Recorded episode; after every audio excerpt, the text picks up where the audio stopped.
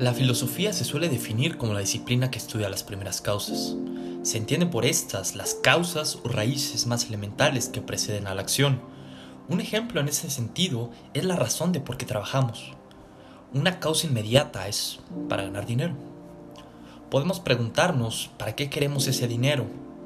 Una causa inmediata a eso es tal vez tener un estatus social ¿Para qué ese estatus social? Es sensato preguntarse.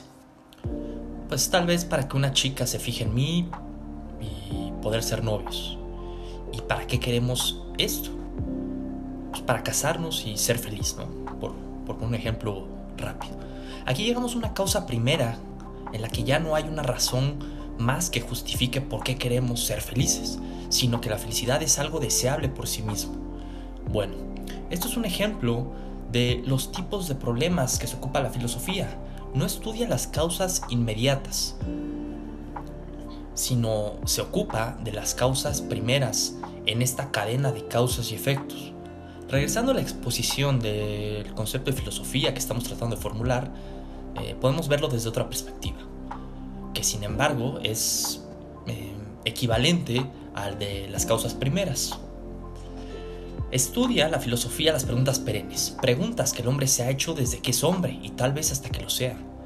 Preguntas de la calada como ¿quién es el hombre o qué es el hombre? ¿Por qué existe algo y no la nada? ¿Dios existe? ¿Qué es la muerte? Por mencionar algunas que me vienen a la mente. Es cierto, a muchas no se les, ha una, se les ha dado una respuesta satisfactoria hasta la fecha, y tal vez nunca se les dé es igual de cierto que tal vez las mismas preguntas sean más relevantes que las respuestas. Adicionalmente, las respuestas a estas preguntas perennes son de lo más diversas. Por ejemplo, sobre la pregunta de Dios que mencionábamos, para unos Dios existe, para otros no.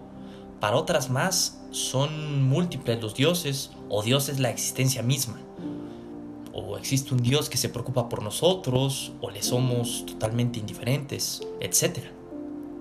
No parecen las respuestas ir avanzando hacia un lugar mejor eh, con el paso del tiempo. Es como si siguiéramos igual que hace dos mil años en ese sentido. O sea, con los mismos problemas sin resolver. Comparando la filosofía con la ciencia, las mismas respuestas van acotando a las que le suceden o que le siguen. La respuesta que hace algunos años dio Newton resolvió algo pero no con gran precisión. Esta respuesta, digamos, provisional dio pie a respuestas más elaboradas en el futuro para ir progresando.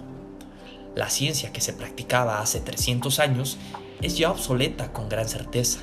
La filosofía de hace 2000, de más de 2000 años, de cuando en cuando vuelve a resurgir para desmantelar los supuestos avances ya hechos. Esta pequeña reflexión no pretende decir nada en especial, sino evidenciar la naturaleza de la empresa que abordaremos en este proyecto, el estudio de la filosofía. Entonces, tenemos una disciplina que, y, tratando de no pecar de soberbios, se ocupa de las interrogantes más importantes que el ser humano se puede hacer, aquellas que son importantes para todos, o al menos para una gran mayoría, o que afectan eh, nuestra vida de una manera relevante. ¿Cómo se debe cultivar un chayote en regiones áridas? Es tal vez una pregunta muy importante e interesante. Pero hay gente a la que no le aplica esta pregunta y todavía menos su respuesta. Para las personas que no les guste el chayote o que vivan en regiones no áridas, esta cuestión les parecerá simplemente irrelevante. Sin embargo, la cuestión sobre si existe una vida después de la muerte, hasta donde sabemos, no escapa a ninguno de nosotros. Y a todos nos inquieta o nos ha inquietado en algún momento, en cierta medida. Otra gran controversia que cierra la filosofía y que tal vez va a ayudar a esclarecer eh, su naturaleza es la discusión acalorada sobre su utilidad.